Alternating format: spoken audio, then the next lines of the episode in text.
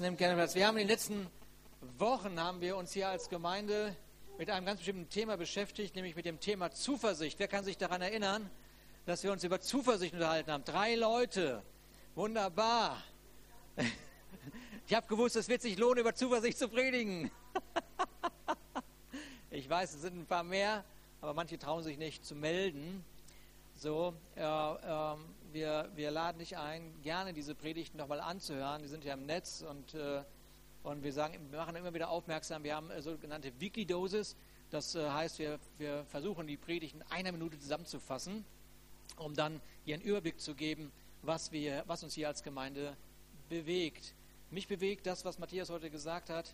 Nicht, dass er jetzt eine bessere Predigt hält als ich, das bewegt mich nicht, das macht er sowieso, sondern was mich bewegt, ist, dass wir dass wir eben äh, hier ähm, äh, also aus, aus unseren Gemeinderäumlichkeiten raus diese Welt berühren, Gemeinden berühren. Wir haben hier als Gemeinde das Stadtfest prägend gestaltet und das ist einfach berührend, wenn du in dieser Geschichte bist und mitmachst und erlebst, wie das Evangelium rausgeht oder wie das Gesicht Gottes sich dieser Welt präsentiert. Essen-Altendorf hat uns, äh, habt ihr gehört, was, wir, was dort passiert ist und äh, das ist einfach großartig. Und heute Morgen ist unser gesamter Kreativ, äh, unsere ganze Kreativgruppe, also die ganzen Tänzer und Zeichner und Maler und was weiß ich, was alles hier im Haus los ist, die sind heute in Hamburg äh, bei dem äh, äh Heartbeat Festival und sind da 72 Stunden am Anbeten und Lobpreis machen und, und Gott die Ehre geben. Und das ist ganz großartig. Ich freue mich, dass, ähm, äh, dass wir genau über unsere Gemeindemauern hinaus das geben, was Gott uns anvertraut hat. Hat irgendjemand etwas von Gott anvertraut bekommen, mal irgendwann? So, ja, doch, ja, jetzt haben wir noch ein paar mehr. Genau, Gott hat uns etwas anvertraut, kostbares Leben, kostbare Gaben und so weiter. Und wir haben eben, wie gesagt, das Thema Zuversicht gehabt und wahrgenommen, dass ein Mensch, was auch die meisten Menschen oder viele Menschen haben eine vage Vorstellung von Gott, deswegen auch unser Glaubensstadler hier. Und, äh, aber eine, der, die sich durchgesetzt hat, eine Vorstellung von Gott, die sich durchgesetzt hat, ist, also äh, man muss schon ein bisschen vorsichtig mit Gott umgehen. So. Man muss schon ein bisschen vorsichtig sein. Ne? Also all das, was so an schrecklichen Dingen in dieser Welt so, so und auch mein Leben und ich weiß nicht und ich mache sowieso die Hälfte falsch. Also ganz vorsichtig, wenn überhaupt, dann äh, muss ich mit Vorsicht äh, in diese Gegenwart gehen. Aber Gott sagt genau das Gegenteil. Er sagt, komm doch zu dem Thron der Gnade oder komm in die Gegenwart, denn in der Gegenwart Gottes äh, wird es keine Strafe geben, sondern Gnade. Ja, das ist, das ist immer so erstaunlich. Deshalb stehen wir hier als Gemeinde und sagen, wir möchten, dass Menschen die, äh, eine, eine, den vollkommen guten Gott kennenlernen. Ja? So, und äh, jetzt ist das so, Gnade befähigt dich, Gnade, diese Gnade befähigt dich, äh, befähigt dich mit den Möglichkeiten des Himmels in deinen Alltag zu gehen. In anderen Worten, das ist eine Gemeinde, du bist in einer Gemeinde hier, die nicht darauf wartet, dass der Heiland bald wiederkommt, äh, und dann ist alles gut, sondern wir sind eine Gemeinde, die erfüllt ist mit den Möglichkeiten des Himmels und weiß, dass sie weiß, dass in dieser Welt, dass Gott uns ausgesandt hat, in diese Welt sein Königreich zu präsentieren. Kann ich dazu mal einen Amen haben, damit die Gäste, damit die Gäste, die heute Morgen hier sind, auch wirklich glauben, was ich hier sage. So. Also liebe Gemeinde, ihr müsst mir helfen heute Morgen. Wir müssen die Gäste überzeugen hier, dass es wahr ist, was ich sage. okay. Gut, okay. So, dann haben wir also, haben wir in meiner letzten Predigt habe ich über den Elia gesprochen, der so sehr enttäuscht war, dass alles das, was er an Hingabe gegeben hat für, das, für seinen Gott, ja, dass er, dass er, er, er, hat, er hat immer damit gerechnet, jetzt muss doch bald der Durchbruch kommen. Kennt das irgendjemand von euch, dass man sagt, bald muss doch der Durchbruch kommen, ja? Und der Elia, der, der hatte das gehabt, der hat alles gegeben und immer gewartet, jetzt muss doch der Durchbruch kommen, jetzt muss doch dieses Volk endlich mal umkehren. Und irgendwann merkte, das funktioniert alles irgendwie nicht und und dann ist dieser Moment, dieser schreckliche Moment, wo er dann sagt, komm, es reicht mir. Und er rennt raus aus dieser Situation. Er rennt raus aus seiner Berufung. Er rennt raus aus den Beziehungen, in denen Gott ihn hineingestellt hat. Und dann findet man ihn irgendwo an irgendeinem Bach und so liegen, dann nimmt er Platz und sagt, pass auf, lieber Gott, kannst mich holen. Entrückung ist jetzt notwendig. So, aber, aber Gott war der Meinung, nein, Entrückung mache ich später. Jetzt werde ich erstmal dir begegnen. Ich komme mal zu dir. Und jetzt äh, weiß ich, du bist zwar hier an einem Ort, wo ich dich nicht hingesandt habe, aber trotzdem, obwohl du hier bist, an einem Ort, wo du nicht sein solltest, werde ich dich hier erstmal versorgen. So, das ist immer wieder erstaunlich, finde ich. Ja? Ich wollte sagen erschreckend. Äh, weil so viel Gnade kann man ja kaum ertragen. Aber es ist erstaunlich, wie großartig Gott ist, dass er sagt, okay, du bist zwar nicht am richtigen Ort, aber komm, ich begegne dir jetzt als vollkommen guter Vater. Jetzt ist erstmal, komm, zu, komm erstmal zur Ruhe, stärk dich und so weiter. Und, und, dann, und, dann, schickt er, dann, und dann sagt er folgendes, pass mal auf, ich bin noch nicht durch mit dir. So, ja, aber das ist, halt alles, nicht, ist ja alles noch nicht fertig. Ja, eben, ich bin noch nicht durch mit dir. Und übrigens, du bist nicht der Einzige. Es gibt so viele, äh, die, die in der gleichen Situation sind wie du. So, ja, ja, sind so viele die ihr Leben gegeben haben, die ihr Leben hingeben in das Reich Gottes. Ja, sind so viele und so viele sind mit einer Vorstellung da reingegangen und, äh, und haben das so interpretiert, meine Worte interpretiert und gar nicht richtig zugehört, was ich eigentlich gesagt habe. Und, ähm, und dann habt ihr noch in Erinnerung, dass der Elia an der Stelle, wo er da war, sagt zu Gott, Herr, mein Gott, hier, die Israeliten. So, er stellt sich sozusagen zur Seite, obwohl er selber Israelit ist. Und er stellt sich zur Seite, die Israeliten. Ne? Und das ist so eine typische Geschichte für jemanden, der sich an was gewöhnt hat, wenn er sagt, die Gemeinde, die Gemeinde. Und obwohl Gott ihn berufen hat in die Gemeinde, ja. Es ist erstaunlich, was alles so passiert. Und dann sagt Gott, ich bin noch nicht durch. Es sind noch viel mehr Leute da. Du bist nicht der Einzige. Und dann sagt er, und der Elia, der traut sein Ohr nicht. Der sagt, er hört Gott sagen, geh zurück. Nein, ich will nicht. Doch, geh zurück. so, er muss zurückgehen. Und dann aber sagt Gott ihm folgendes, ich, ich möchte, ich möchte, wenn du zurückgehst, ich möchte, dass du dich in die nächste Generation investierst. Ich möchte, dass deine Vaterschaft wirklich zum Ausdruck kommt. Und ich denke, das ist das, was Gott immer wieder sagt. Je länger man so im Glauben ist, je länger man so unterwegs ist, hat man so einige Vorstellungen. Man kann eine ganze, ganze Menge Geschichten erzählen sondern ach, nochmal investieren, nochmal noch mal geben, nochmal was machen, ich weiß nicht. Aber Gott ruft dir heute Morgen zu und ich weiß nicht, wem ich das heute Morgen wirklich ins Herz schreibe so, oder schreiben soll. Gott sagt, geh zurück an den Ort, wozu ich dich berufen habe, wohin ich dich berufen habe und investiere dich in die nächste Generation, denn mein Werk ist noch nicht zu Ende auf dieser Erde.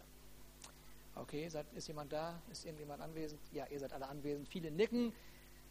Sehr gut. So, Johannes 3, Vers 16, wer kennt den Vers? Johannes 3, Vers 16, jeder einigermaßen fromme hat ihn in Erinnerung.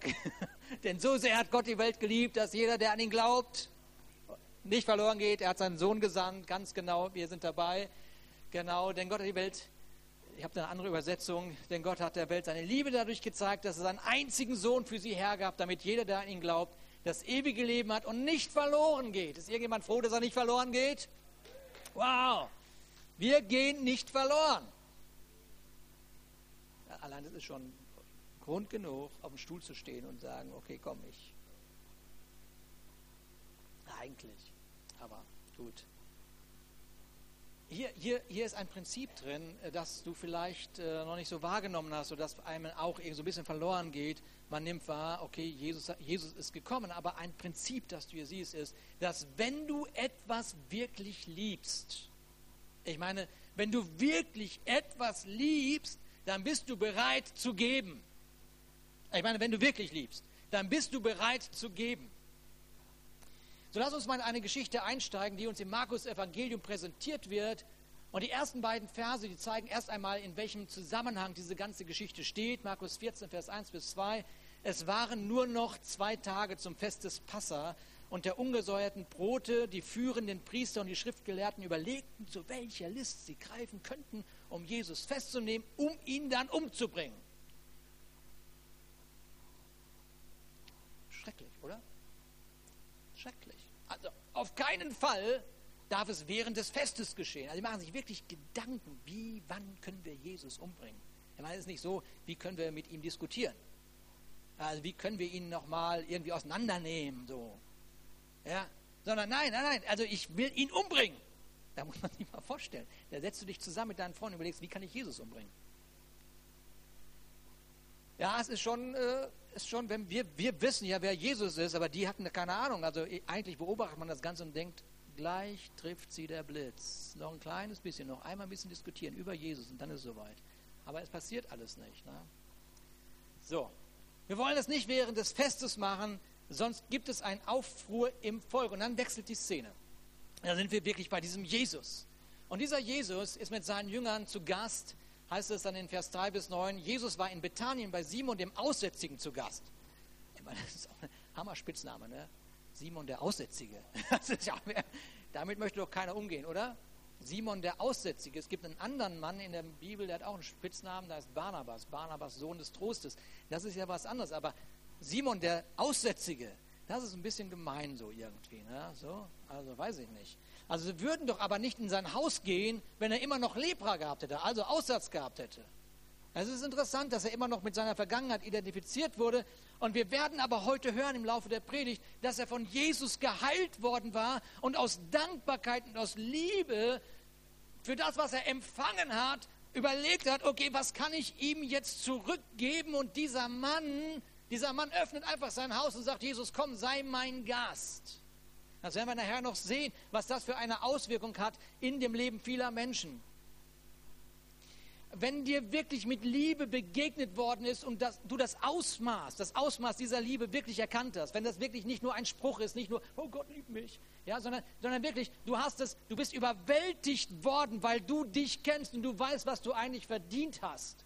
Wenn das wirklich dich erreicht hat, wenn das dein Herz berührt hat, dann, dann, kommt, dann kommt irgendwann so der Gedanke, da muss kommen, sonst, sonst, ist, sonst stimmt irgendwas nicht. Es muss kommen, okay, was kann ich eventuell irgendwie zurückgeben?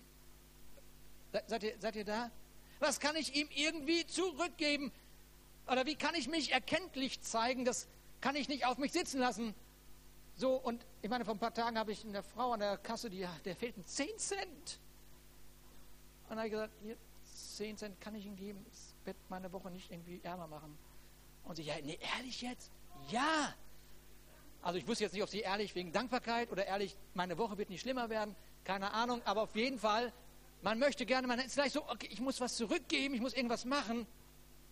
Wie kann ich mich erkenntlich zeigen? Plötzlich öffnet sich die Tür, die Tür öffnet sich, eine Frau tritt in den Raum, sie macht gar nicht viele Worte, zumindest nicht im Markus-Evangelium. So, vielleicht macht sie sonst viele Worte, aber hier erstmal nicht. Und dann hören wir, während der Mahlzeit, während der Mahlzeit kam eine Frau mit einem Alabastergefäß voll echtem kostbaren Nadenöl. Und sie zerbrach das Gefäß, goss Jesus das Öl über den Kopf. Ah. Wer kennt die Geschichte? Wer hat schon mal darüber jemals eine Predigt gehört? Alle, ich weiß. Okay, ich weiß, da muss ich wirklich, da muss man immer wieder mal sich zusammenreißen und sagen, ich höre schon wieder das Gleiche wie vor einem halben Jahr oder vor einem Jahr. Ich weiß es nicht. Ich weiß nicht, ob du das Gleiche hörst. Ich weiß nur, mich hat das ganz doll bewegt und wir werden sehen, wo Gott uns heute Morgen hinführt. Und einige der Anwesenden sind empört. Was soll das? ich kann das nicht nachholen. Was soll das? Ja. Was soll das? Dieses Öl zu verschwenden, sagten sie. Lass uns mal ganz kurz innehalten, ganz kurz, nur ganz kurz. Wir sind ja, ich, ihr wisst, ihr kennt mich die meisten kennen mich. Ich liebe es, in diese Geschichten einzusteigen. Ich sitze an diesem Tisch ich liebe dann stelle ich mir so einiges vor. Ich sehe einiges und ich spüre selber einiges, wie ich reagieren würde. Ne? Und deswegen bin ich immer leiser. was soll das? Äh, die, die, eigentliche Frage ist, was soll das? Ist eigentlich folgende. Folgende Frage steckt, steckt dahinter. Eigentlich. Was bringt das der Frau, diese Verschwendung? Was bringt ihr das? Was bringt das eigentlich dieser Frau, dass sie das macht ihr. Und was bringt es Jesus? Er hat andere Themen im Kopf. Da braucht nicht noch was auf dem Kopf. Was bringt das eigentlich? Was bringt das? Was bringt das? Was bringt das, dass sie sich hier verschwendet? Und Markus geht dann weiter. Man hätte es, man hätte es doch, das ist so deren ganzen Her ganzes Herz, man hätte es doch für mehr als 300 Denare verkaufen und das Geld den Armen geben können. Genau, was soll das? Hätte dann so viel machen können mit. So viel.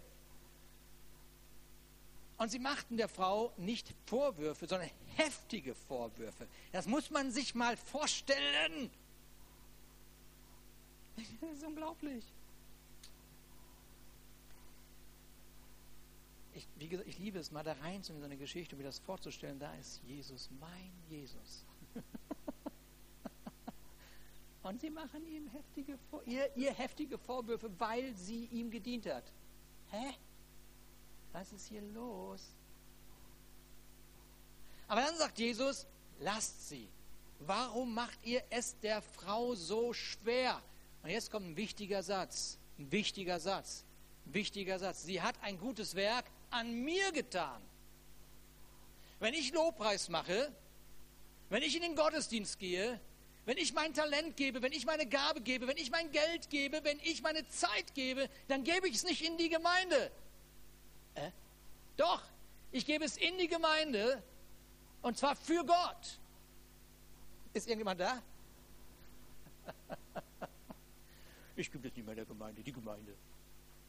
Okay, wenn das dein Herz ist, hör auf damit, sofort. Hör auf damit.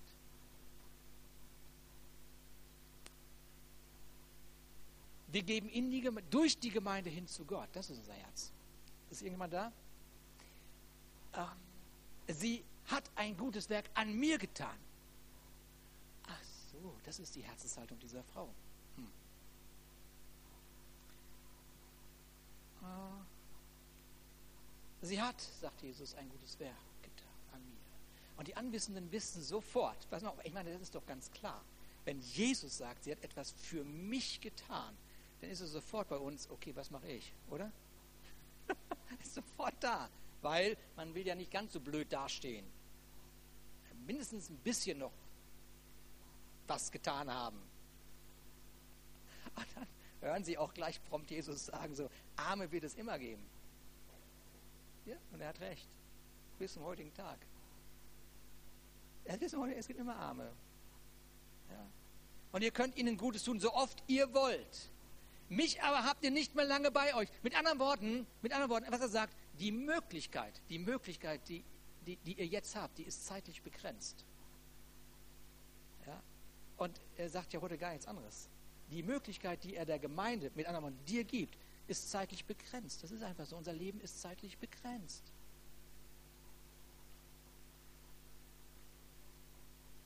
Hm, hm, hm, sie hat getan, was sie konnte, sagt Jesus. Sie hat getan, was sie konnte. Sie hat meinen Körper im Voraus für mein Begräbnis gesalbt. Ich sage euch, überall in der Welt, wo man die Evangelien, das Evangelium verkündigen wird, wird man sich auch sie erinnern und von dem reden, was sie getan hat. Und du bist ein Zeuge jetzt gerade dabei. Du bist ein Zeuge von dieser Wahrheit, die Jesus prophezeit hat. Was ist denn das für eine Frau? Was ist denn das für eine Persönlichkeit? Und was macht das für einen Sinn? Dass sie das Kostbarste, scheinbar, was sie hatte, an Jesus verschwendet. In anderen Worten, ich habe dieser Predigt die Überschrift gegeben, dem Geben einen Sinn geben. Super intelligente Aussage. Ne? Ich denke, okay, naja, eine Frau ist nicht da. Wenn sie die Überschrift gesehen hätte, hätte sie gesagt, oh, ah, naja, gut. Geht sie so ins Internet und mal gucken, wie lange. es ist interessant. Man liest die Geschichte und man nimmt sofort Partei. Man ist nämlich sofort auf der Seite der Frau. Ist sie, ne? Doch, wir sind auf der Seite der Frau auf jeden Fall. Man möchte den Jüngern mal einmal die Meinung sagen. Mann, wisst ihr nicht, wer Jesus ist oder was? Aber während ich das so vorbereitet habe, habe ich gedacht, ach Ruben, durchbrech doch mal deine Oberflächlichkeit. durchbrich doch einfach mal deine Oberflächlichkeit. Und wie oft hast du eigentlich genau dieselbe Frage Was macht das Geben eigentlich für einen Sinn? Hm. Wieso mache ich das jetzt? Wieso gebe ich jetzt nochmal Zeit? Wieso investiere ich mich jetzt nochmal in diese Person? Und plötzlich bin ich gar nicht auf der Seite der Frau, ich bin auf der Seite der Jünger. Mist. bin ich ja gar nicht, aber bin ich plötzlich. Und dann, dann nehme ich noch wahr, übrigens, diese Frau hat es in alle Evangelien geschafft. da muss man also wirklich schon, da muss man etwas getroffen haben in dem Herz Gottes, dass er sagt, Jungs, alle vier Evangelien mit dieser Frau. ja, ja, ja. Markus gibt uns ja nicht so viele Details, dieser Markus. Er gibt uns nicht so viele Details, aber ein anderes Evangelium berichtet uns von dem tatsächlichen Wert dieser Gabe und das macht es nicht leichter. Das macht es nicht leichter. Denn jetzt erkenne ich, nee, warte mal, das war jetzt wirklich ein Opfer. Das war jetzt nicht, ich habe was, ich, es tut mir nicht weh. Also es ist so, okay, kann ich heute keinen Kaffee trinken, aber gut. Naja, äh, das war ein Opfer, denn, denn wir sprechen hier von einem Jahresgehalt ihrer Zeit. Ein Jahresgehalt, ich meine, ein Jahresgehalt, es macht keinen Sinn. Ein Jahresgehalt Jesus geben, das macht keinen Sinn. Rechne mal schnell, hast du schon längst. oh, oh, oh, das tut weh, oh, das tut weh. Oh, Manometer tut das weh. Ah. Ich liebe es da, so mich hineinzuversetzen in diese Geschichte. Man liegt zu Tisch mit Jesus. Und man hat gerade schön gegessen. Und so. Und dann dieses, der Geruch von dem Essen ist noch da. Man, oh, lecker, es geht einem gut. Und plötzlich irgendwas steigt einem in die Nase und so. Und dann, was ist das denn? Das kenne ich doch. Das kann das wahr sein? Ist das das? Ist das das, was ich rieche? Ist das das wirklich, was ich rieche? Ist das diese Kostbarkeit, die man ganz selten zu Geruch bekommt? Ist, ist es das wirklich?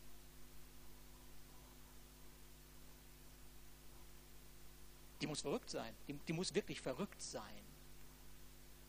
Das ist ja wirklich Nardenöl. Und mein Gehirn, ob es das will, ob ich das will oder nicht, mein Gehirn, ob ich das will oder nicht, fängt sofort an zu kalkulieren. Denn mein Gehirn funktioniert eben so. Es macht sich Gedanken über Sinn und Zweck und darüber, ob sich der Einsatz wirklich lohnt. Ist es nicht vertane Zeit? Ist es nicht umsonst gewesen, dass ich mich um jene Person nochmal kümmere? War das wirklich nötig, dass ich so viel Geld gegeben habe? War, war das wirklich nötig? Habt ihr nie gedacht? Ich weiß, aber ich spreche jetzt nur von mir. Ja. Wenn dein Herz von Glauben spricht, fängt dein Verstand sofort an, Fragen zu stellen. Sofort. Macht das Sinn? Soll ich das geben? Will ich das geben? Was? Noch einen Abend investieren? Und so stellst du fest, dass dein Herz und dein Verstand so oft im, im Streit sind. Und ich sage dir folgendes, es ist mein Leben zumindest, wenn ich Gott wirklich ein Opfer gegeben habe, ich meine jetzt wirklich ein Opfer gegeben habe, dann habe ich plötzlich die Stimme gehört. dann habe ich sie plötzlich gehört, die gesagt hat, uh -uh. mach's nicht, tu es nicht, hör auf damit. Was für einen Sinn macht das? Jetzt denk doch mal an dich, komm einmal. Ja? Wie viel Zeit willst du jetzt noch investieren? Wie viele Abende bleiben dir eigentlich noch lieber ruhen?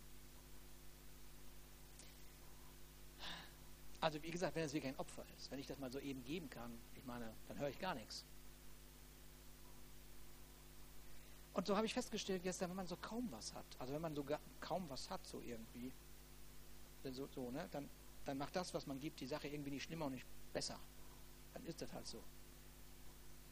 Dann gibt man einfach und macht sich nicht viel große Gedanken. Aber in dem Augenblick, in dem Augenblick, in dem Augenblick, wenn man gerade etwas erreicht hat, in dem Augenblick, wenn man gerade etwas erspart hat, wenn man sich gerade Zeit freigeschaufelt hat, wenn man sich gerade auf einen ruhigen Abend eingestellt hat, dann fühlt sich dieses blöde Geben, dieses, komm, nochmal, das fühlt sich ganz anders an ist irgendjemand da? Weiß jemand, was ich spreche? Und jetzt sprechen wir, wir sprechen hier von einem Jahresgehalt, das macht keinen Sinn. Bitte, lieber Gott, stell mir niemals die Frage nach meinem Jahresgehalt. Ich verrate es dir nicht. Damit du bloß nicht auf blöde Gedanken kommst. Nun, ihr wisst genau, ich glaube, ihr wisst, das wird nicht darum gehen, hier heute eine große Sammlung zu machen.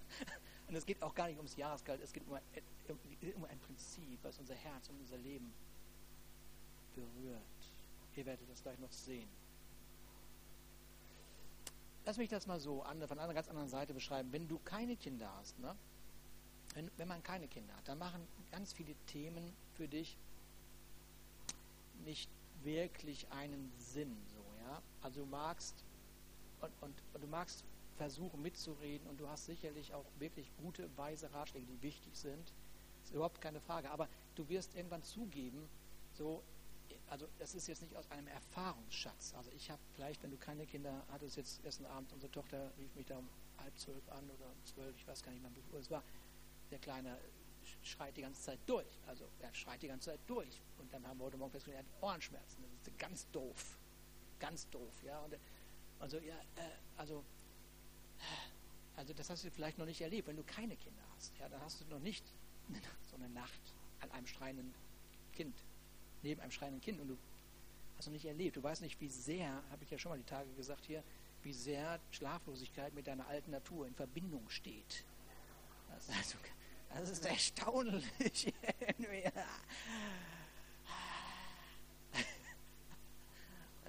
okay.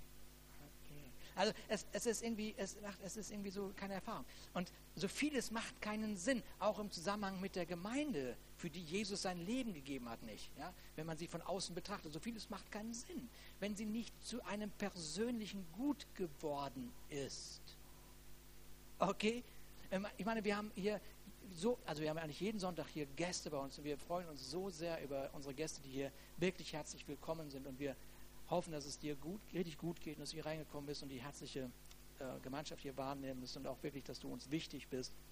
Und trotzdem glaube ich, und das haben wir ganz oft schon gehört, im, später im Nachhinein, wenn dann so ein Gast mal so richtig ehrlich geworden ist, dass er dann so sagt, so diese, diese, diese Auseinandersetzung, dann kommst du in den Raum und dann hier der Bärtige fängt mit seiner Gitarre an und, und, und dann rennen die nach vorne und dann, dann erheben die plötzlich die Arme hoch.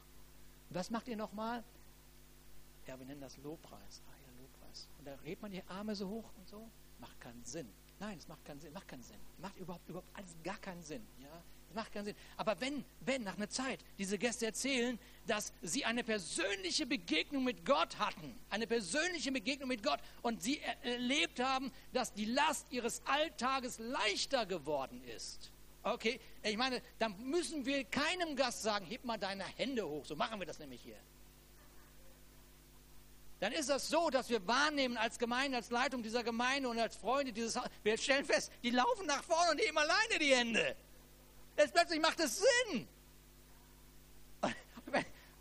Es macht plötzlich Sinn zu sagen, Gott, ich danke dir von ganzem Herzen und ich bin deiner Liebe begegnet und ich kann diese Liebe auch zehnmal hintereinander singen.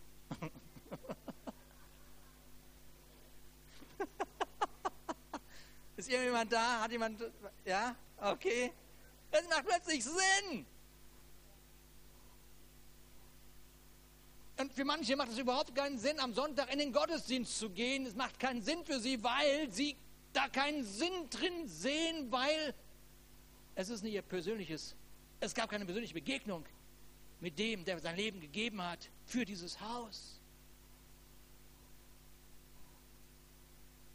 Und es gibt andere, und das ist ein ganz anderes tragisches Thema, Einige haben den Wert nicht erkannt und andere haben sich daran gewöhnt. Und deshalb sagen sie, ist nicht so schlimm, wenn ich mal nicht komme. Ne? Ist nicht so schlimm. Wird schon. Sind ja genug andere da. ja? Seid ihr da? Ja. Und so ist das so irgendwie. Macht das Sinn? Ich den Sinn erkannt? Äh, für manche macht das Geben keinen Sinn, von was auch immer. Und auch in meinem Leben, es ist einfach so, dass es da manchmal Kämpfe und Überlegungen gibt über Sinn und Zweck von Einsatz, von Hingabe für, an das Haus Gottes und an seinem Reich. Und diese Jünger, die werden von dieser Frau so dermaßen herausgefordert. Und, und es ist doch logisch, dass so eine Frau, so eine Frau, echt extrem ist. Die ist jetzt wirklich extrem, finde ich. Jahresgehalt auf den Tisch legen, das ist extrem. Das ist extrem. Jetzt muss man ihr mal sagen, dass sie jetzt doch ein bisschen zu weit gegangen ist. Denk doch mal ein bisschen an dich, denk an deine Rente und deine Pension und so weiter und so weiter. Und so. Ja, das müsstest du doch eigentlich auch sehen. So, du musst auch an dich denken. So und ähm, ähm, ja, jetzt muss doch mal jemand ihnen sagen, dass sie mit ihrer Zeit auch was anderes machen können.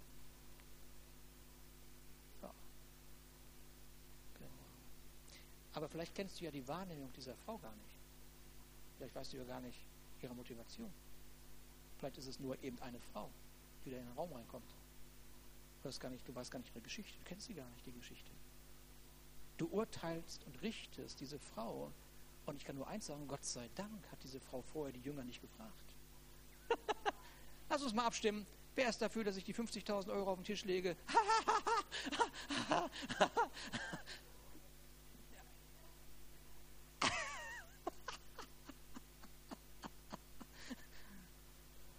Danke, liebe Frau, dass du die Jünger nicht gefragt hast. Ich sage ja, man, schnell, man schlägt sich schnell auf die Seite der Frau. Man schlägt sich ganz schnell auf die Seite der Frau.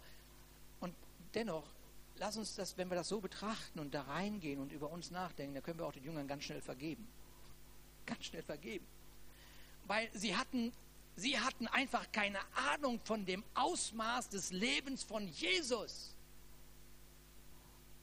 Wir schauen, wir schauen heute zurück auf ein vollbrachtes Werk. Aber sie sehen einfach nur Jesus und drei Jahre Abenteuer. Wir sprechen, wenn wir von Jesus und seiner Gemeinde sprechen, über ein vollbrachtes Werk, ist abgeschlossen. Aber sie waren auf dem Weg nach Jerusalem, ohne zu wissen, was da auf sie zukommt. Sie wussten nicht, dass gleich, nachdem diese Geschichte passiert, ein paar Tage später, dass er auf einem Eselsfüllen in die Stadt reinreiten wird und dass man ihm Palmenzweige mit Palmenzweige den Weg bereiten wird und dass man ruft mit Hosanna dem König. Und sie wussten auch nicht, dass man drei Tage später schreien wird, kreuzigt ihn. Das wussten sie nicht. Das haben sie nicht gewusst. Aber wir sehen den Zusammenhang und wir haben eine Ahnung von dem, welche Möglichkeit der Frau mit ihrem Geben gegeben worden ist. Und wir sehen, wie sich ein Fenster in dem Leben dieser Frau geöffnet hat für einen Moment. Und sie kann mit ihrem Leben etwas Signifikantes für ihren Retter tun. Und deshalb habe ich mit Absicht die Verse des Kapitels vorweg, die ersten Verse des Kapitels gelesen. Das war mit voller Absicht, weil nichts in der Bibel ist zufällig, gar nichts ist zufällig. Wir sehen, stellen fest, es ist ein besonderer Moment. Es ist das Passafest. Das feiern die Israeliten aus einem ganz bestimmten Grund damals. Und dieses Fest erinnert sie nämlich daran, wie sie aus der Sklaverei in Ägypten befreit wurden. Sie werden erinnert durch dieses Fest an diese eine besagte Nacht.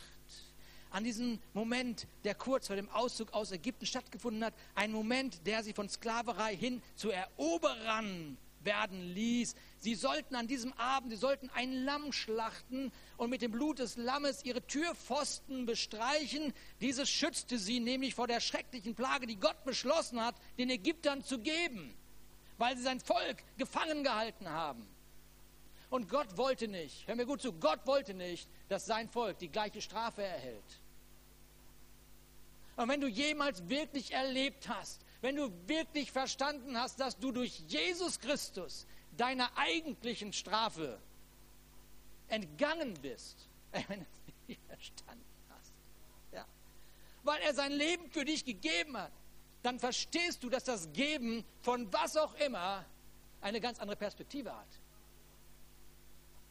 Und während die Israeliten auf der einen Seite eine Gedenkfeier hatten, hatte diese Frau ein Verständnis von dem Moment, der ihr gegeben worden war. Und für den einen ist der Gottesdienst eine Feier, aber ein anderer hat ein Verständnis davon, welchen Preis Jesus für den heutigen Sonntag gezahlt hat.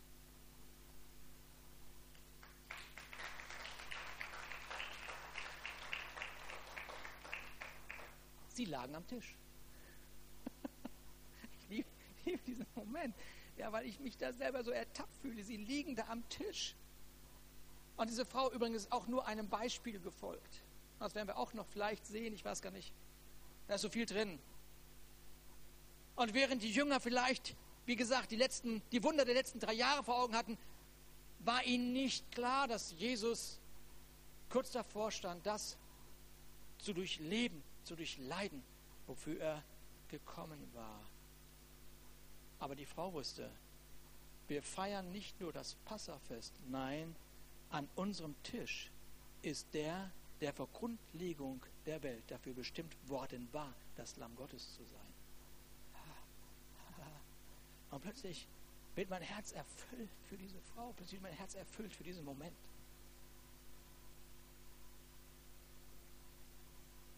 Er war vor Grundlegung der Welt an bestimmt, dieses vollkommene Opfer zu sein für sie, für ihre Freunde, für dich und für mich. Jesus war das Lamm, das geschlachtet wurde. Dies war vor Grundlegung der Welt in dem Herzen Gottes eine beschlossene Sache für den Fall des Falls. Falls meine geliebten Kinder fallen sollten, für den Fall habe ich eine Lösung. Für den Fall habe ich eine Lösung. Und sie fielen. Und Gott begegnet dir, dem Gefallenen, mit einer Großzügigkeit, die dein Jahresgehalt eine Lachnummer sein lassen. Okay? Und wenn es einen Gott gibt und er beschlossen hat, dir mit der Großzügigkeit des Himmels zu begegnen, um dir jeden Sonntag den Tisch zu decken, dann muss in dir mindestens eine Ahnung von dem Privileg sein. Mindestens eine Ahnung von dem Privileg sein, in seinem Haus oder in welchem Haus auch immer du bist, ja, in welcher Gemeinde auch immer, zu sein. Eine gewisse Ahnung muss es geben. Wenn es keine Ahnung gibt, wenn du der Ahnungslose bist, obwohl du Jesus dein Leben gegeben hast, anvertraut hast im Glauben, dann empfehle ich dir eine Woche lang nur Jesus zu sehen. Okay? Eine Woche lang nur Jesus sehen. Sie hat erkannt, wer an dem Tisch saß. Und wenn er gekommen war, um sein Leben für sie zu geben, dann konnte sie ihm das Mindeste, was sie tun konnte, das Kostbarste, was sie hatte, ihm geben. Das war das Mindeste, was sie machen konnte. Und wenn er seine Arme weit genug öffnen kann, um mich in Empfang zu nehmen, wenn er seine Arme weit genug öffnen kann, um mich willkommen zu heißen, um mich wiederherzustellen, ist es ein Privileg mit meinem Leben, Gott Lobpreis zu machen, mit was auch immer mir gerade über den Weg läuft. Was auch immer ich habe. Das ist ein Privileg. Nicht gesagt, dass es nicht anstrengend ist. Das ist ein Privileg. Und das muss ich in meinem Herzen bewahren. Macht das Geben Sinn? Im Schatten seines Opfers, im Schatten seines Opfers ist es ein Privileg zu geben. Aber für die Jünger, es macht keinen Sinn für die Jünger. Das Kreuz war noch keine Realität. Aber heute ist es Realität. Du kannst es nicht mehr leugnen. Du kannst auch nicht mehr leugnen, dass mehr für dich getan wurde, als du jemals tun kannst. Kannst du nicht mehr leugnen. Muss man einfach sagen, komm, ist, ist okay. Wenn ich das jetzt gebe, dann kann ich meiner Frau nicht das Geschenk machen. So. Wenn ich die Zeit gebe, dann habe ich keine Zeit mehr, den Keller aufzuräumen, in dem Chaos ist. So. Ja. Ah, die, die mich kennen, wissen ja, ich, also ich, ich ähm, vor 20 Jahren Haus gekauft und habe das komplett durchrenoviert und es macht mir Spaß. Also ich, es macht mir Spaß, so kreativ zu sein, was zu machen und ich bin da so ein bisschen noch perfektionistisch. Wenn immer, immer ein Handwerker bei mir im Haus ist, dann gucke ich mir hundertprozentig nochmal an, was er gemacht hat und so. Das ist fast peinlich, aber es ist so. So. Ähm, so. Und ich habe einen Raum, den habe ich nie gemacht. So eine Werkstatt. Ein Chaos. Echt ein Chaos. Jetzt ich einfach da rein. Ich weiß ja, wo es liegt. Hat mich auch immer nur wenige Stunden gekostet, alles immer zusammenzusuchen. Weil zwischen der einen Renovierung zur anderen war halt auch Zeit, weil ich was anderes. Mein Leben ist wichtiger für andere Dinge. So, und dann war mal wieder Zeit, irgendwas zu renovieren. Und dann gehst du in den Keller und guckst, oh mein Gott. Muss ich das jetzt kaufen oder habe ich das schon dreimal gekauft? Ich, ich weiß, ihr seid nicht so. Mir ist das schon mal passiert. So, aber nicht dreimal, so zweimal habe ich mal was gleich, das Werkzeug nochmal gekauft. So. Okay. Aber ist doch nicht schlimm, wenn man zwei Werkzeuge hat, kann man eins leihen. Können wir alles eine Ausrede haben, wir formen, es ist unglaublich, echt. Na gut, egal, auf jeden Fall. Irgendwann habe ich gedacht, weil ich jemand anderen kennengelernt habe und dessen Keller so aufgeräumt war, gesagt, so Mist, der Zeit. Und ich habe diesen Kellerraum immer so vor mich hergeschleppt. Kennt ihr das, wenn man Dinge nicht erledigt, das schleppt man so vor sich hin und so und hat keine Zeit, weil man das erledigen muss. Man hat eigentlich Zeit, aber man hat keine Zeit, weil man das erledigt, nicht erledigt hat kennt ihr nicht, aber ich kenne das. Also man hat da immer so. Ne? Deswegen gibt ja so, so, wenn man, wenn mir zu jemandem jemand kommt und sagt, er hat keine Zeit, dann gucke ich mir immer an, was sieht denn auf deinem Schreibtisch. Und dann sehe ich, dass die Dinge, die man nicht mag, schon seit Monaten da liegen. Dann sage ich mal, nee, komm, mach erstmal die Dinge, die du nicht magst. Und das weg ist, das eine ganze Last. So richtig so, ich lebe. Und so, so, so ging es mir. Und dann habe ich gesagt, okay, was, du bist so wirklich blöd. Du trägst eine Last, die du nicht tragen brauchst. Und deswegen sagst du, du hast keine Zeit, weil du jetzt musst du mal in deinen Keller gehen und aufräumen. Ich habe gesagt, Schluss aus damit. Dann bin ich in den Keller gegangen, bin, habe das aufgeräumt, den ganzen Kram. Ich habe noch nicht, das ist der einzige Raum, der noch nicht wirklich renoviert ist. Der müsste mal verputzt werden irgendwann. So, das ist also, und plötzlich merke ich, ich habe Zeit. Zeit. Das ist vielleicht ein bisschen, vielleicht denkst du, Mensch, das ist ein bisschen übertrieben. Aber das sind Prinzipien, die ich dir gerade hier erkläre. Ich habe was organisiert, ich habe was aufgeräumt, ich habe was geklärt. Plötzlich habe ich Zeit. Und ich muss nicht ständig sagen, ich habe keine Zeit, weil im Hinterkopf irgendwas ist, was ich eigentlich mit meinem eigenen Chaos mir selber beschert habe. Ne? Okay, genau. Wo war ich? Keine hm. Du möchtest äh, reden, ob das Sinn macht. Ich sage dir was, es macht keinen Sinn, dass jemand die Schuld für dich getragen hat. Irgendwie. Es macht keinen Sinn, dass Gott dem Sünder mit Gnade begegnet, um sie dann in sein Königreich, seinem Königreich willkommen zu heißen, um sie dann als seine Söhne und Töchter in diese Welt rauszuschicken. Das macht eigentlich keinen Sinn. Du denkst, das ist übertrieben. Man liegt so schön am Tisch und da kommt jemand rein, der das Ausmaß des Kreuzes besser verstanden hat als ich. Das macht auch was mit meinem Gewissen übrigens. Ich wünschte, ich wüsste mehr von dieser Frau. Und was mich bewegt, ist, dass zur Zeit der Bibel die Kultur ja so war, dass der Frau nicht genügend, nicht die Aufmerksamkeit zuteil worden ist, wie sie sich Gott vorgestellt hat. Aber Jesus und sein Wort, die durchbrechen diese schreckliche Kultur von Unterdrückung und Missachtung. Und der Geist Gottes selber rückt die Geschichte dieser Frau in den Mittelpunkt. Und manchmal werden Namen nicht erwähnt und manchmal schon, man muss noch ein bisschen suchen. Und das gleiche gilt auch für die vielen Armen und Kranken, denen Jesus Christus begegnet ist. Du hörst keinen Namen, du siehst nur Umstände, aber hinter all diese, diesen Umständen steckt eine Persönlichkeit, eine Frau, ein Mann mit einem Namen, mit Eltern, mit Kindern und so weiter. Und deshalb, deshalb ist das so, ich möchte mehr von dieser Frau erfahren, denn wenn ich die Geschichte dieser Frau kenne, dann würde ich vielleicht auch verstehen, warum sie so extravagant ist. Sie ist doch nicht an diesem Morgen aufgestanden und hat gedacht, ich mache mal was ganz Verrücktes. Aber ganz Verrücktes. Was kann ich heute Verrücktes machen? Weil ich möchte gerne Aufmerksamkeit bekommen. Tada-da. Wie kriege ich die beste Aufmerksamkeit bei Jesus? Oh, komm, ich packe ihm einfach mal ein Jahresgehalt auf den Tisch.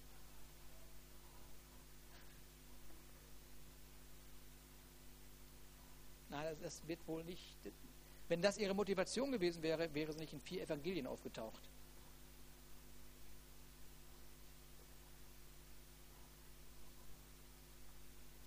Markus erzählt es mir nicht. Er erzählt es mir einfach nicht. Aber dann gibt es diese Kreuzverweise, die helfen mir, faulen. Wir müssen uns alle vier Evangelien immer gleichzeitig lesen und gucken, alles richtig predige. Kreuzverweise und Querverweise und Hinweise und Konkordanzen und alle möglichen Internethilfen. ja. Und dann steht da, lies mal Johannes 12. Und plötzlich kriegt die Frau ein Gesicht und einen Namen. Und ich denke, wow. 12 Vers 1, sechs Tage vor dem Passafest, gleiche Geschichte, kam Jesus wieder nach Bethanien, wo Lazarus wohnte, den er von den Toten auferweckt hat. Und schon bin ich, und schon bin ich, ich weiß, wie es euch geht. Ich meine, er ist in Bethanien, da wo Lazarus wohnte, den er von den Toten auferweckt hat. Schon, schon bin ich wieder ganz ruhig. Ich dachte, okay, okay, okay. Was kann es denn Größeres geben, als einen, Toten, als einen Toten aufzuerwecken? Was kann es Größeres geben? Und ich werde erinnert, dass dieser Lazarus im 11. Kapitel noch tot war. Da war er noch tot, denn ich habe letzte Woche in Essen drüber gepredigt.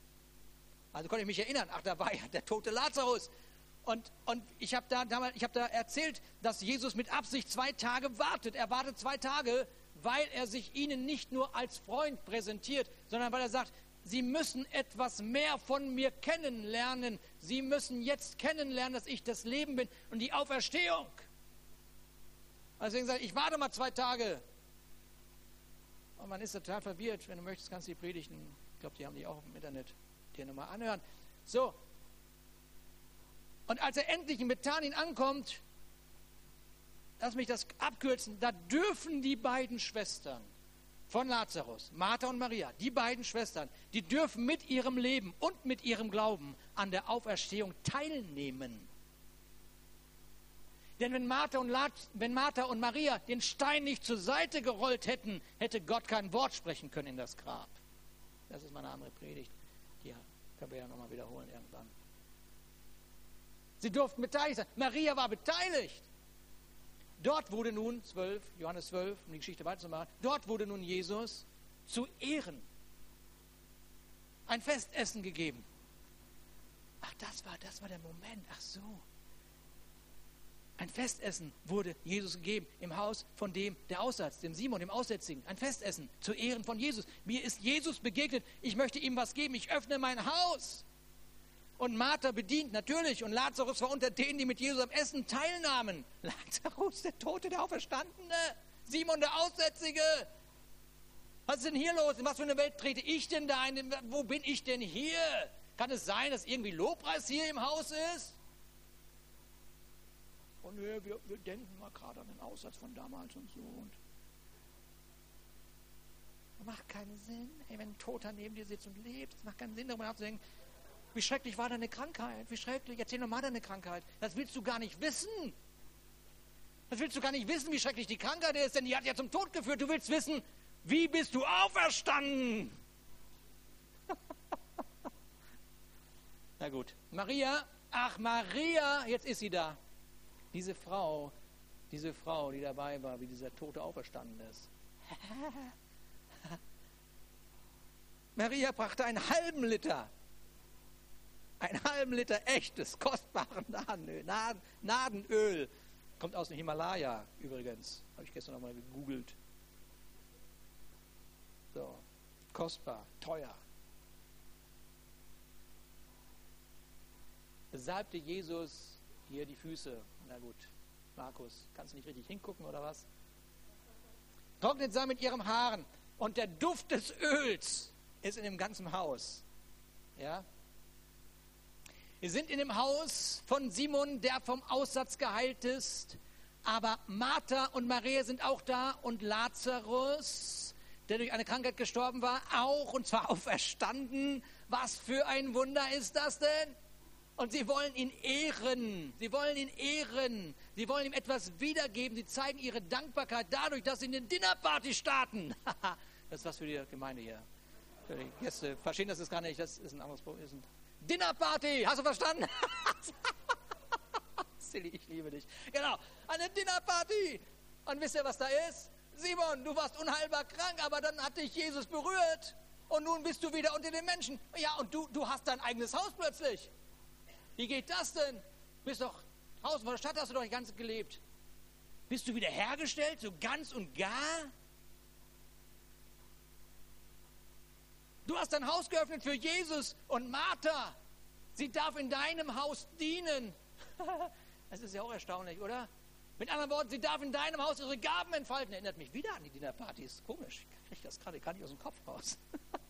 Sie darf in deinem Haus kochen und dienen. Sie darf in deinem Haus ihre Gaben entfalten. Und jetzt kommen wir zu Maria. Sie war nicht irgendeine Frau, die nach Aufmerksamkeit lechzt. Nein, es ist die Frau, die Maria, die gesehen hat, wie ihr Bruder auferstanden ist. Und es ist durchaus möglich, wenn du das siehst,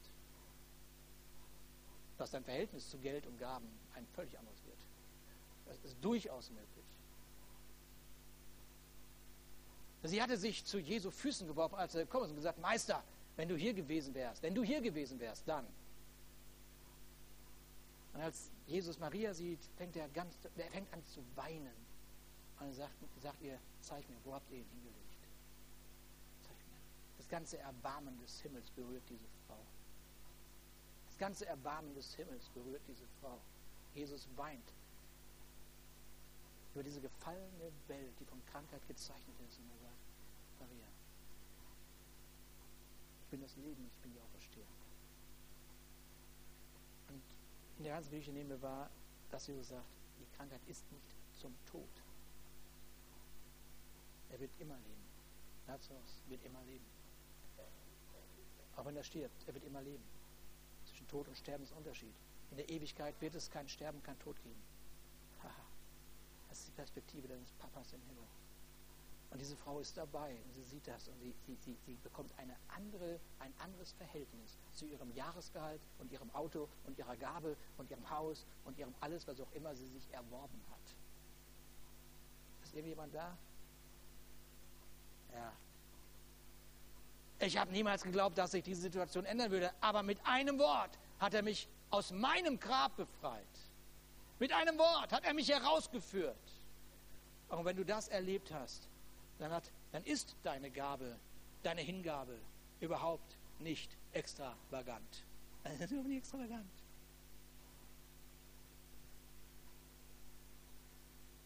Ähm, geben ist was? Wer weiß den Spruch? Okay. Ja, Mist. geben ist seliger als nehmen. Warum eigentlich? Ja, jetzt nicht heute, aber sonst. Geben ist seliger als nehmen. Warum eigentlich? Ich sag dir was. Weil wenn man in das Reich Gottes geht, nichts verschwindet. Das ist ein Geheimnis. Dass man in dem lüftet, in dem man gibt. Weil man kann erzählen und erklären, so viel wie man will. Erst dann, wenn es persönlich wird, dann wirst du sagen, ja und Amen zu diesem Vers. Und zwar ist das so, dass die Bibel uns ja oft so, immer so landwirtschaftliche Bilder hat, so irgendwie. Ne? Das war aber wegen der Zeit, in der sie lebten. So. Und dann habe ich so gestern gedacht, so ein Landwirt, so ein Land, obwohl ich keine Ahnung habe, aber so ein Landwirt, wenn der eine Saat in den Boden legt, ne? können wir uns das vorstellen? Dann feiert er nicht die Beerdigung.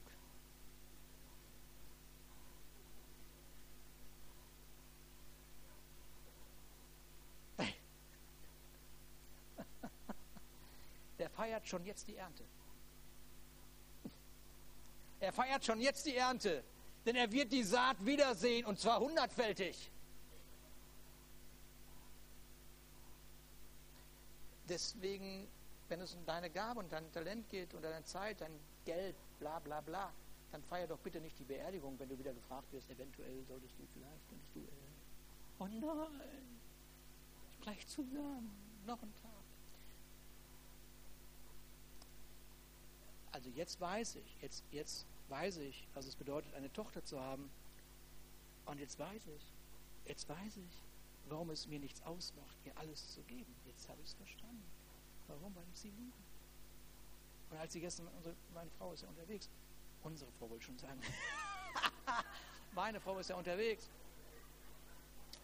Oh mein Gott. Ist ja da in Hamburg und dann erst Abend um 12 das Telefon. Aber der Kleine schreit. Ich bin da, natürlich bin ich da. Sondern es ist nämlich die Nacht. Bist du meine Tochter? Hast du noch nicht alleine? Ja, aber du musst doch morgen früh aufstehen und predigen und so.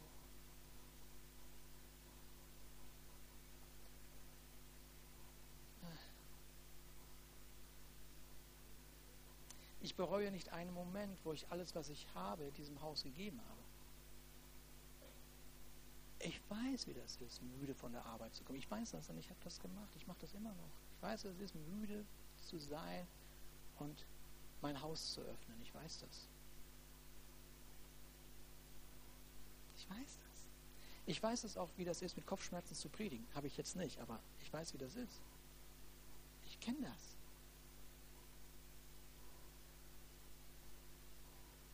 Was meine Frau sagt, kriegst du das hin heute? Doch, kriege ich. Ich weiß, ich, ich weiß, wie das ist, auf etwas zu verzichten, damit andere es leichter haben.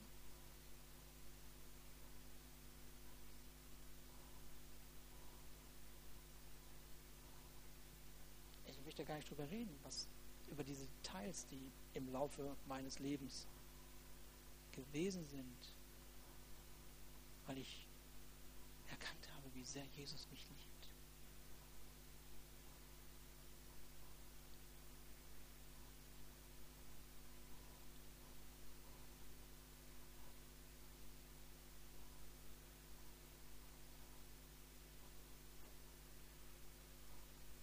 Ich sitze in dem, was ich gegeben habe heute.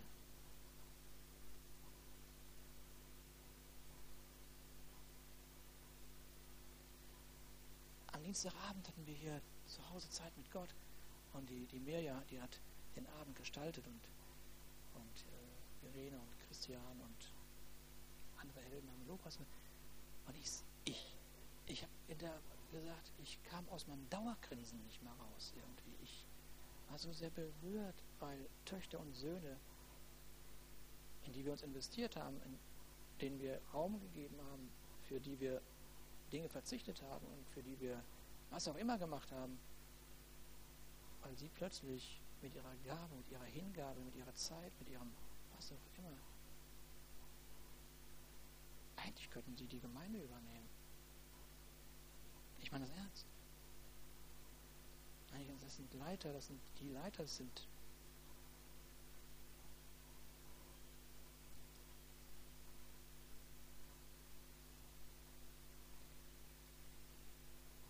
Eine Frau in der Bibel wusste, dass dies ist der Moment ihres Lebens.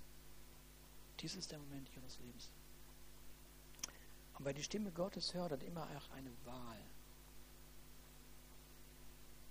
Und ich habe mich entschieden, wenn ich die Stimme Gottes höre, und er mich auffordert zu geben, was auch immer es ist. Ich habe mich entschieden zu glauben, dass wenn ich im Glauben die Saat aussehe, ja,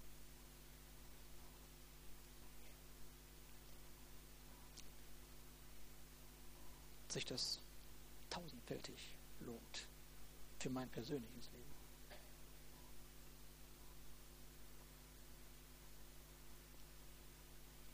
Wenn jetzt Maria heute Morgen hier wäre, würde hier, hier sein, sie würde nach der Predigt zu mir kommen und würde mir natürlich einen Schulterklopfer geben, weil du hast mich erwähnt, Ruben, nicht schlecht.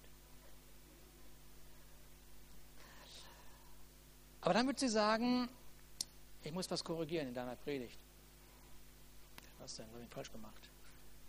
Dann würde sie sagen, das war kein Opfer für mich. Das würde sie sagen, das war kein Opfer für mich das, was am Kreuz für mich getan wurde, das nennt man ein Opfer. Nein, was ich gegeben habe, war kein Opfer, sondern eine Möglichkeit, die sich mir bot. Es war mir ein Privileg, meine Gabe zu geben.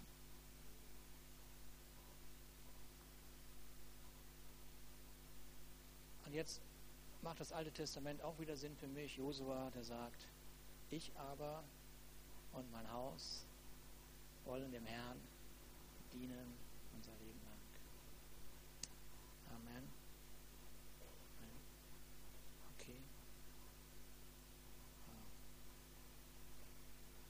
Alles andere ist nämlich wirklich Verschwendung.